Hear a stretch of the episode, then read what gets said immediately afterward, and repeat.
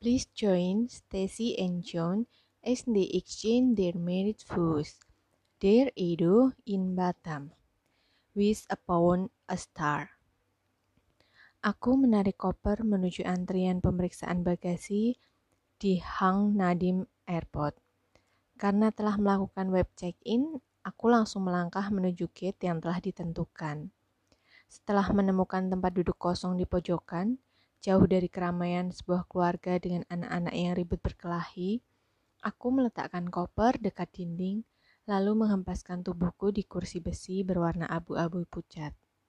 Saat pandanganku terarah ke depan, ke layar televisi yang terpasang di dinding yang menampilkan aktivitas penerbangan di bandara ini, aku seakan-akan mengalami dejavu.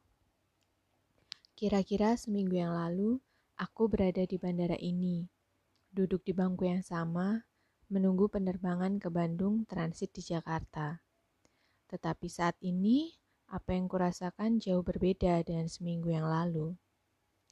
Aku mendesah pelan dan menyandar di sandaran kursi yang dingin. Tanpa diminta, benakku kembali menjelajah ke peristiwa lalu. Awal dimulainya rangkaian manis sekaligus pahit yang ku kecap bersama seorang gadis bernama Sonia.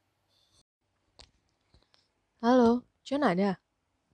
Cewek dengan rambut digelung tinggi di atas kepala mendongak dari bukunya. Ada? Kamu siapa? Tanyanya, tanyanya. Suaranya enak didengar. Edo, teman John. Jawabku. Bentar ya. Cewek berwajah manis memakai celana pendek dan kaos bergambar Minnie Mouse itu mengangkat dari pangkuannya sebuah buku tebal lalu meletakkan di meja serambi. Setelah itu, dia melangkah masuk ke dalam rumah dengan langkah ringan. Setelah sosoknya menghilang, Aku menapak di serambi lalu meraih buku itu. Menjelajahi alam semesta. Hmm, keren juga nih cewek. Jarang ada cewek yang suka buku-buku astronomi. Aku menduga bisa jadi ini adik John, teman yang aku kenal sebulan yang lalu. Sore ini, untuk pertama kalinya, aku datang ke rumah John, menitipkan sepeda motor bututku Kemudian nebeng mobil John dan bergabung untuk hangout dengan teman-teman yang lain. Kak John baru ganti pakaian, duduk dulu aja. Tiba-tiba cewek itu telah muncul di depanku. Aku menengadah dari buku di tanganku dan mengangguk. Ini bukumu? Iya. Cewek itu tetap berdiri di ambang pintu. Mata cemerlangnya terlihat mengawasiku. Kamu suka buku-buku astronomi ya? Iya. Aku juga, sahutku. Oh ya? Suaranya sekarang terdengar tertarik. Aku mengangguk. Aku juga suka mengkliping artikel-artikel yang menarik tentang benda-benda luar angkasa dan menyimpannya dalam binder plastik. Oh iya? Oh iya? Kini cewek itu beringsut mendekatiku. Boleh dong kapan-kapan aku pinjam. Boleh, sahutku dengan suara tenang, meskipun dalam hati aku melonjak senang. Aku mengembalikan buku itu seraya bertanya, Kamu adik John ya? Aku melihat dia mengangguk. Namamu siapa? Sonia. Dok, yuk kita jalan. Aku melihat John berjalan melewati kami menuju Honda Jazz berwarna hitam.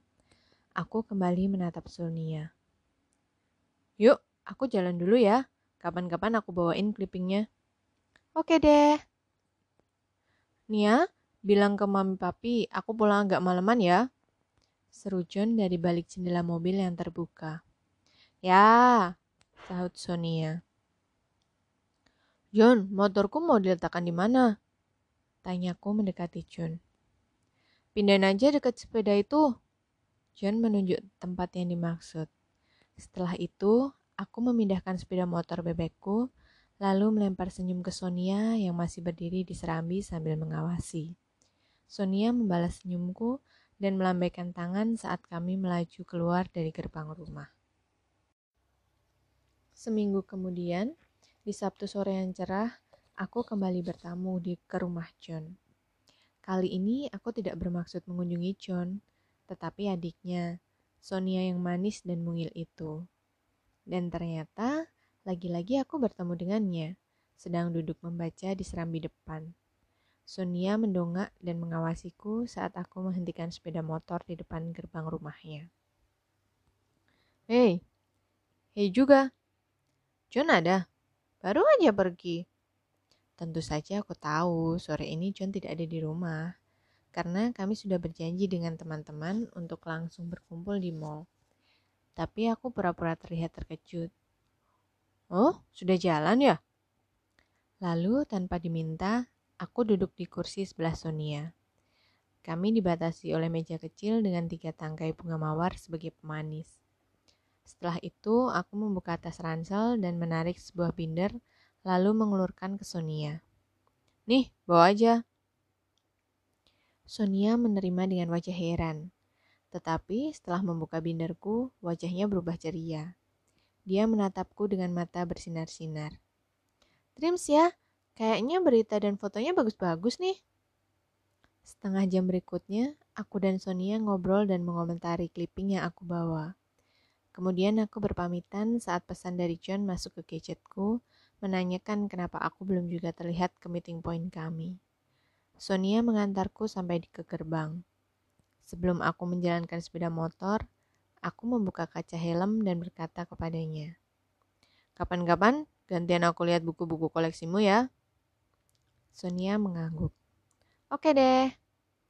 Matanya berbinar-binar menatapku, sementara jantungku sendiri berjumpalitan tak karuan. Bye. Aku menutup kaca helm dan sepeda motorku melaju pelan. Dari kaca spion, aku melihat Sonia melambaikan tangan dan tetap berdiri di sana sampai aku berbelok menghilang di tikungan. John, besok aku ajak adikmu jalan ke mall ya. Aku mendapati John menoleh ke arahku. Wajahnya terlihat sedikit terkejut. Lalu kembali dia memusatkan pandangannya ke jalanan di depan kami. Ya boleh aja kalau adikku mau diajak. Jawabnya ringan. Lalu John membuka kaca jendela mobil untuk membayar karcis tol.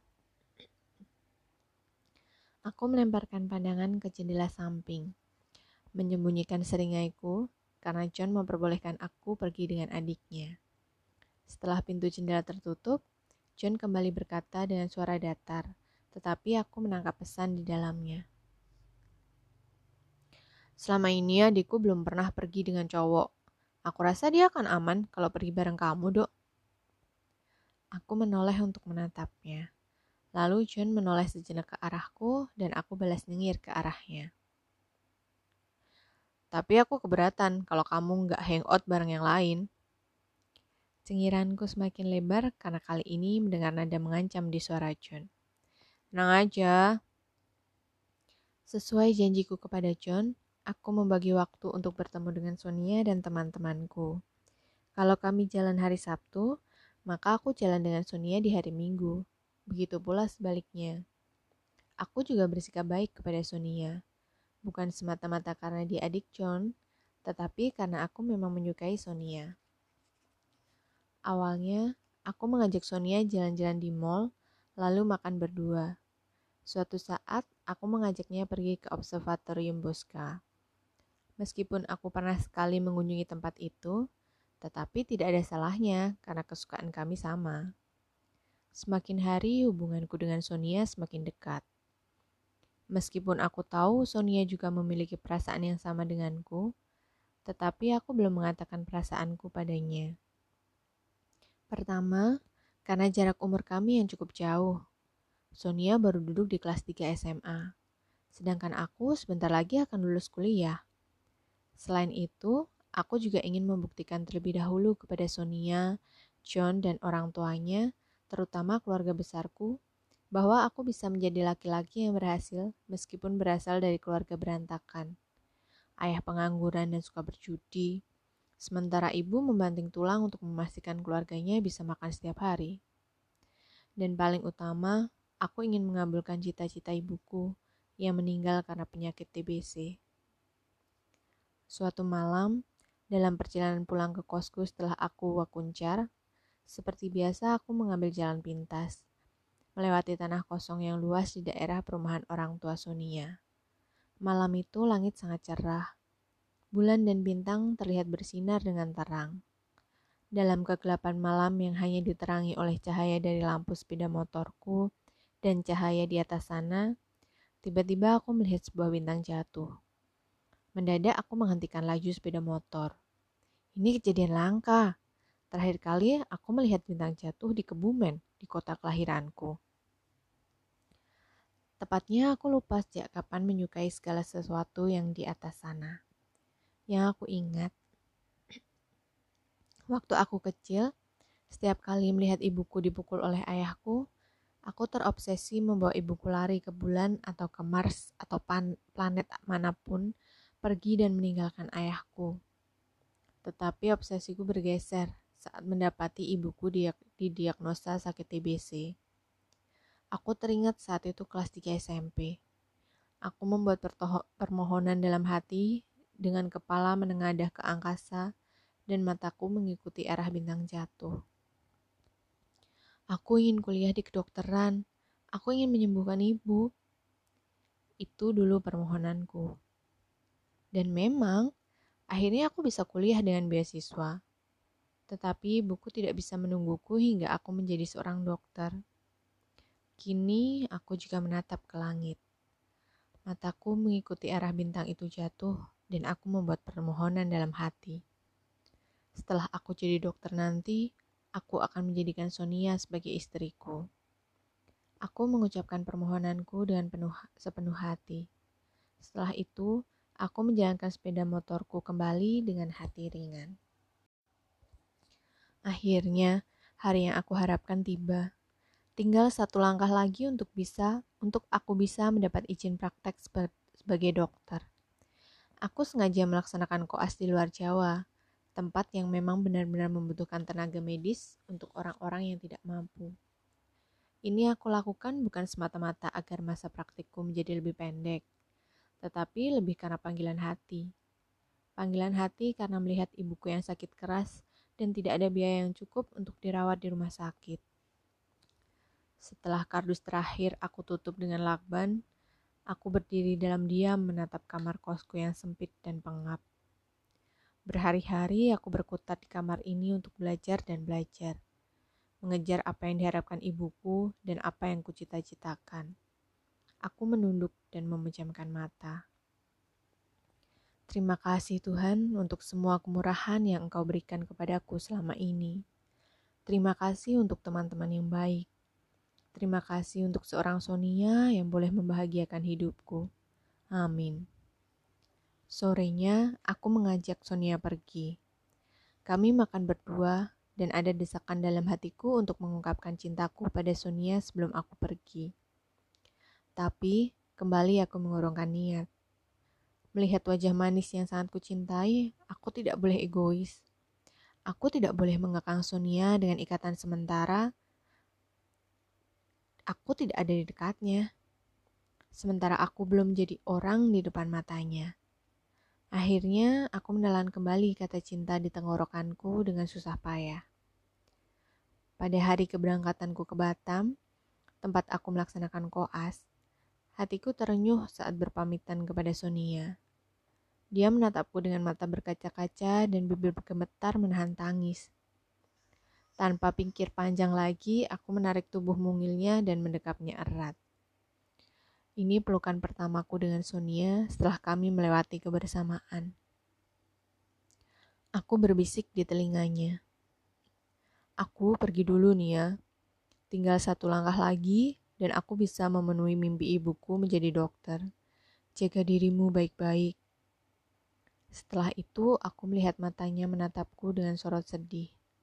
Aku tahu, Sonia sedih melihatku pergi, dan aku juga merasakan hal yang sama. Kembali keraguan menguasaiku. Desakan yang semakin kuat dari hatiku agar aku mengatakan cintaku tetapi bayangan ibuku yang menderita karena suami yang tidak bertanggung jawab kembali memenuhi benakku. Aku mengusir keraguanku. Aku tidak akan menjadi seperti ayahku yang brengsek. Aku tidak mau melakukan hal yang sama kepada Sonia. Aku tidak mau hanya mengumbar janji kosong, harapan palsu. Aku harus bisa membuktikan kepada Sonia bahwa aku pantas untuk dirinya. Pantas sebagai suami yang membahagiakannya.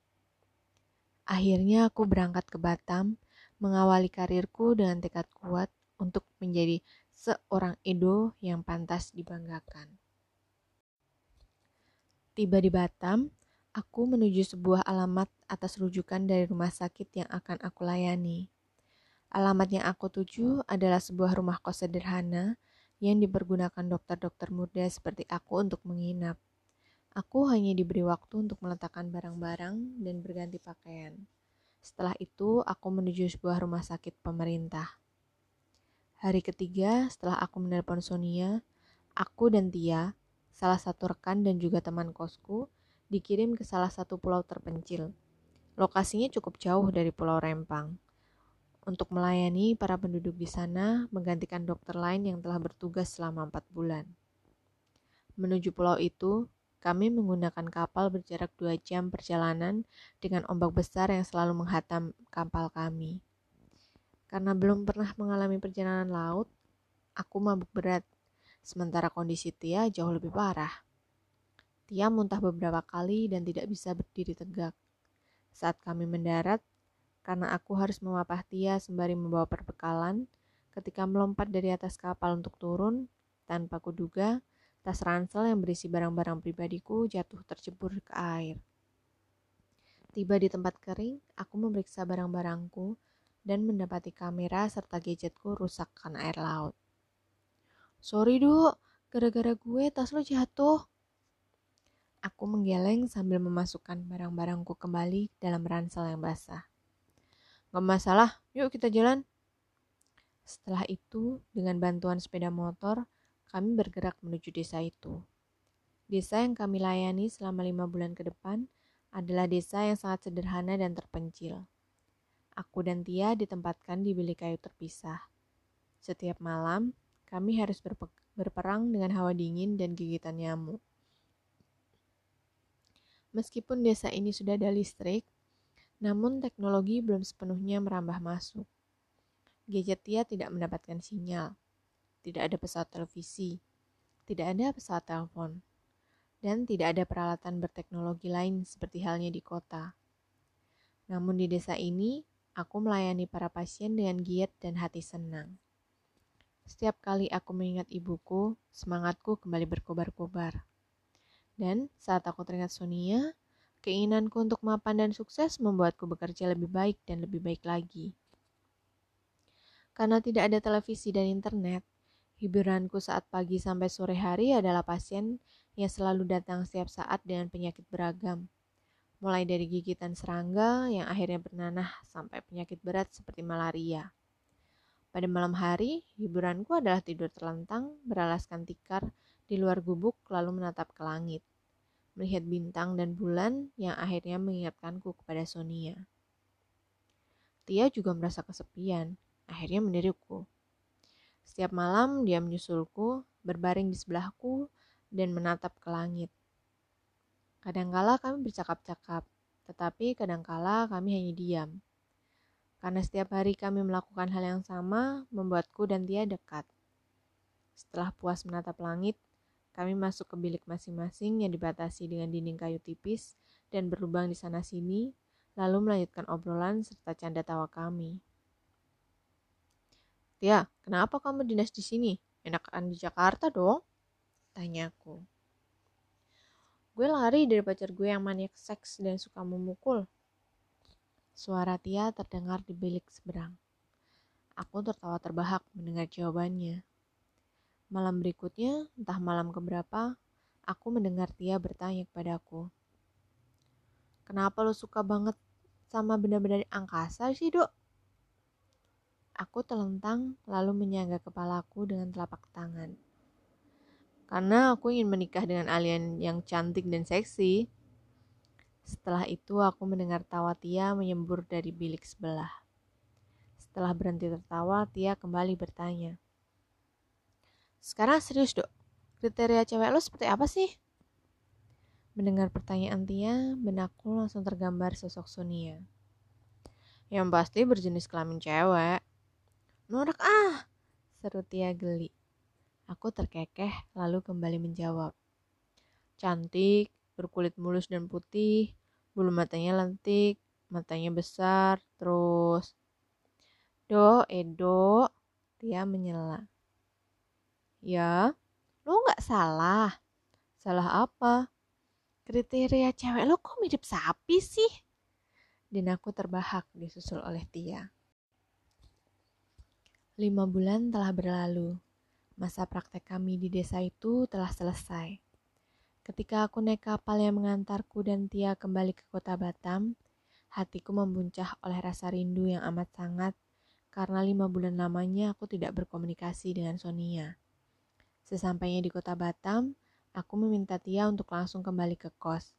Sementara aku pergi untuk membeli gadget murah meriah yang bisa aku pergunakan untuk menghubungi Sonia.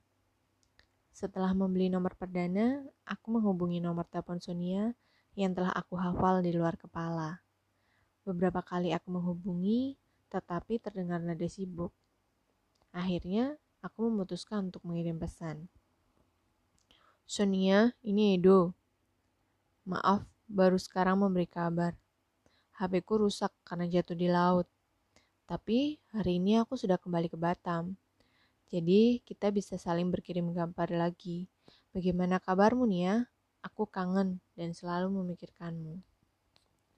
Setelah itu aku kembali ke kos dan berbenah kamar karena setelah lima bulan tak tersentuh. Selama berbenah, sesekali aku menengok ke gadget, tetapi tidak ada telepon atau pesan balasan dari Sonia. Setelah selesai berbenah dan mandi, aku kembali mencoba menghubungi nomor telepon Sonia. Terdengar nada panggil, tetapi tidak diangkat. Aku mengerutkan alis. Apakah nomor Sonia telah ganti? Lalu aku teringat John dan coba menghubunginya. Hal yang sama terjadi di nomor telepon John. Aku mendengar nada sambung panjang dan lama. Ketika aku hendak menyudahi panggilanku, mendadak suara berat seseorang terdengar. Halo? John? Edo? Aku tertawa lebar dan merasa lega. Aku pikir nomormu ganti. Wah, suara John terdengar aneh. Kamu baru telepon sekarang.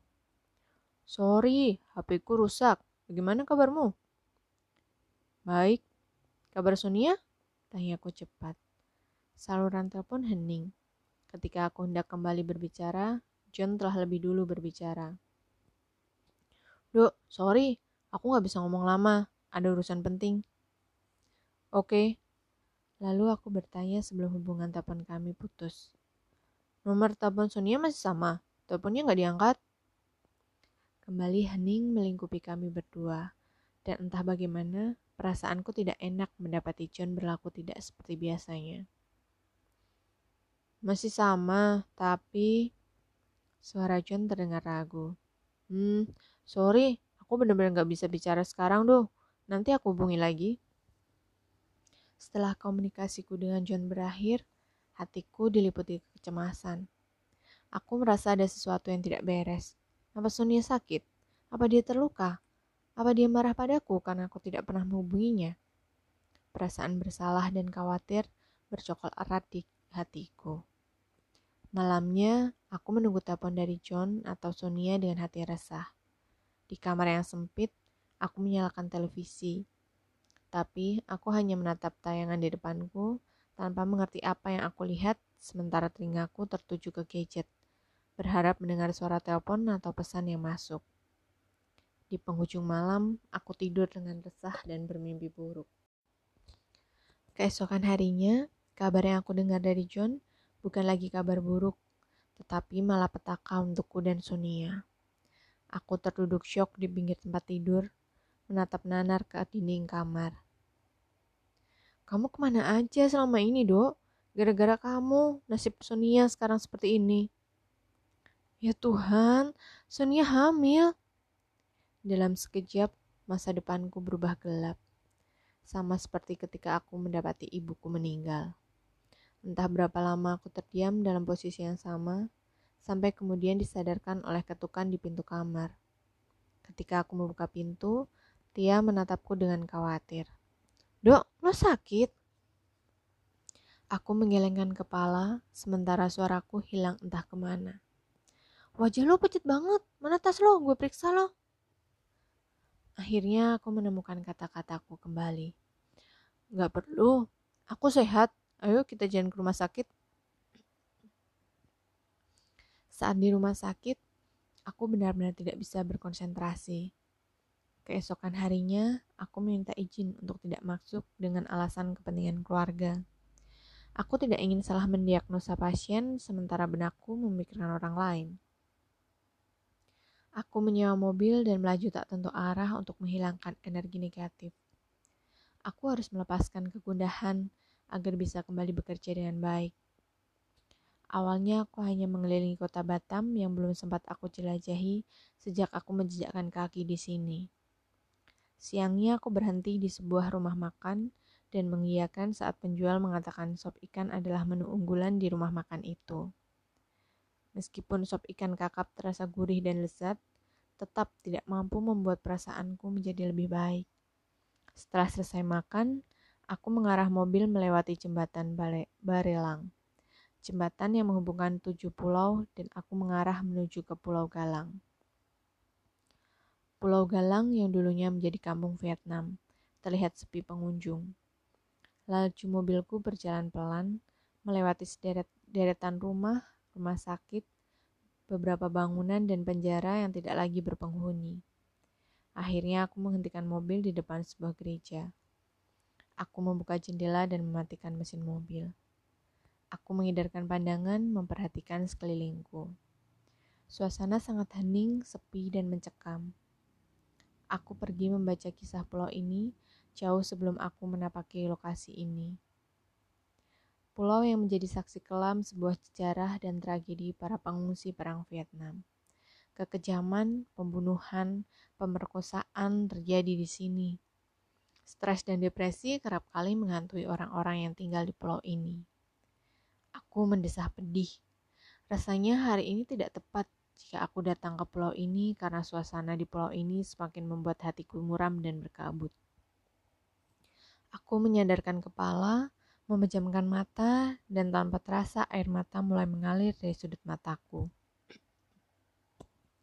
Bodoh, kenapa aku meninggalkan Sonia begitu saja? Kenapa aku tidak mengatakan cinta padanya? Memberinya harapan bahwa aku akan kembali padanya.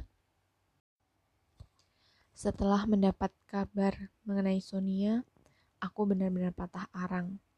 Tidak lagi bergairah dan tidak lagi mempunyai tujuan jelas.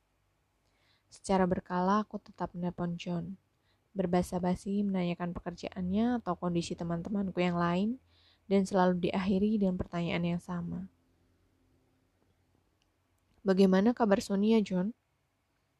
Semakin lama, kabar yang aku dengar dari John semakin membuatku sedih sedih untuk penderitaan yang harus dialami Sonia.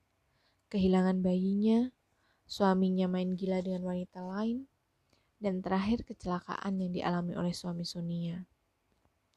Kabar terakhir itu membawaku terbang kembali ke Bandung. Aku mendatangi rumah sakit tempat suami Sonia dirawat. Menemukan Sonia menangis di sisi suaminya. Aku merukuh wanita yang aku cintai. Ini pelukan kedua kami.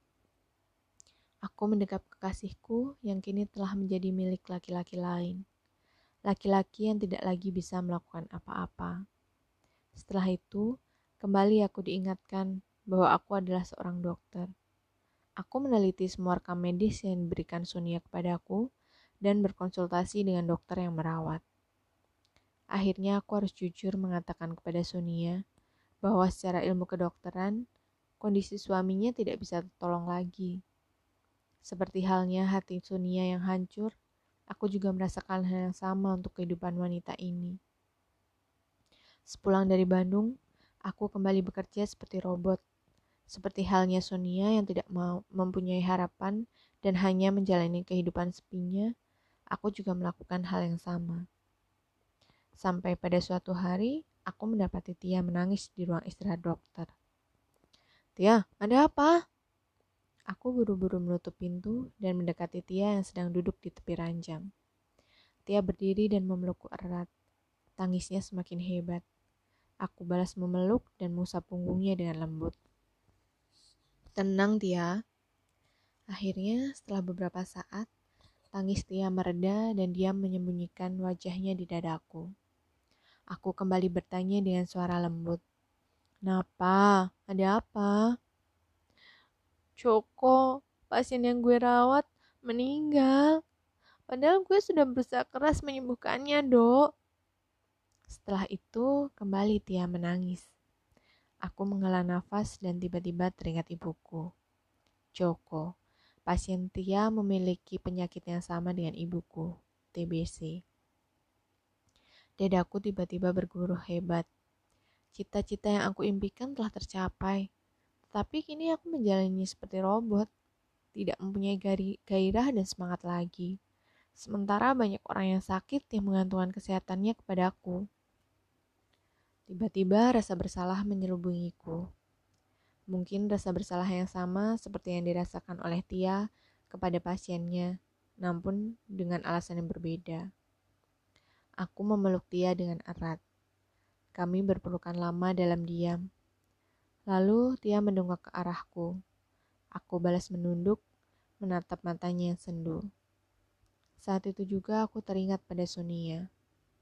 Beberapa waktu yang lalu, di sebuah rumah sakit di Bandung, Sonia pernah menatapku dengan sorot mata seperti ini.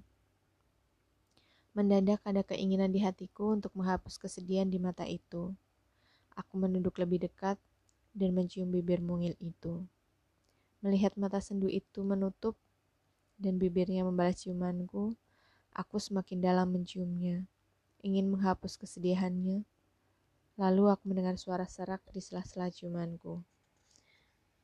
Edo. Ya, kembali aku menciumnya. Kini lebih menuntut. Bibir itu berhenti dan berbicara pelan kepadaku. Gue suka sama lo, dok. Aku menciumnya lagi lalu mendesah. Aku juga suka denganmu, Sonia. Tiba-tiba tubuh di pelukanku mengejang. Aku menghentikan ciumanku dan membuka mata. Eh Tuhan, Aku melihat Tia menatapku dengan wajah tegang dan memerah.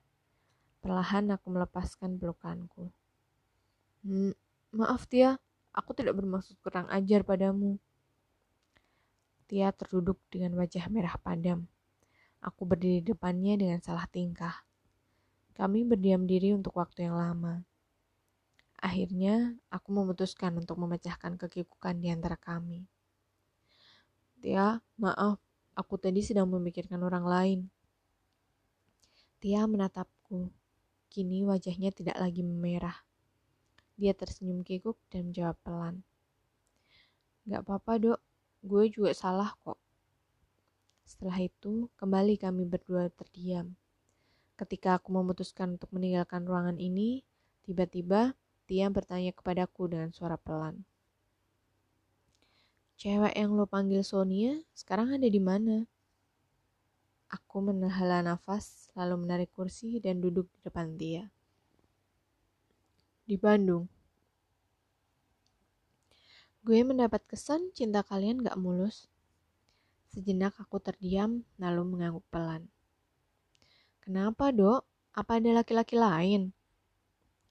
Ya, begitulah. Aku mulai gelisah dengan pertanyaan Tia tetapi tidak bisa berbuat apa-apa. Dia tahu kalau lo mencintainya. Aku tertegun mendengar pertanyaan Nitya. Apakah Sonia tahu kalau aku sungguh-sungguh mencintainya? Lalu aku menghela nafas. Tahu atau tidak, semua sudah terlambat. Jawabku pahit. Tia menatapku dengan sorot mata lembut. Setelah itu, dia tidak lagi bertanya. Setelah peristiwa itu, hubunganku dengan Tia tetap baik. Kami kembali seperti dulu, berteman baik dan saling bercanda kembali. Tetapi sejak kejadian itu pula, dirikulah yang berubah. Aku tidak lagi bekerja seperti robot. Kini aku bekerja dengan sepenuh hati. Aku mengalihkan kesepian dan kesedihanku melalui pekerjaanku. Masa koasku telah selesai, tetapi aku tetap melayani di rumah sakit Batam. Aku tidak lagi memiliki keinginan untuk menjadi dokter di kota Bandung seperti cita-citaku dulu atau di kota lain. Kini aku hanya menjalani hidup dari hari ke hari tanpa memikirkan masa depan lagi. Seminggu setelah John menelpon karena ingin mengundangku ke pesta pernikahannya dengan seorang gadis bernama Stacy, kembali John menelponku dengan kabar yang membuat masa depanku berubah 180 derajat. Dok, suami Sonia baru saja meninggal. Aku tersentak ketika mendengar panggilan agar penumpang penerbangan Garuda Airlines tujuan Bandung Transit Jakarta memasuki pesawat. Aku mengembuskan nafas lega, lalu berdiri dan menyeret koper menuju belalai gajah yang menghubungkan gate dengan pesawat, badan pesawat. Tidak seperti dulu. Kini aku melangkah mantap ketika melewati lorong itu. Semantap hatiku untuk menempatkan Sonia kembali ke sisiku.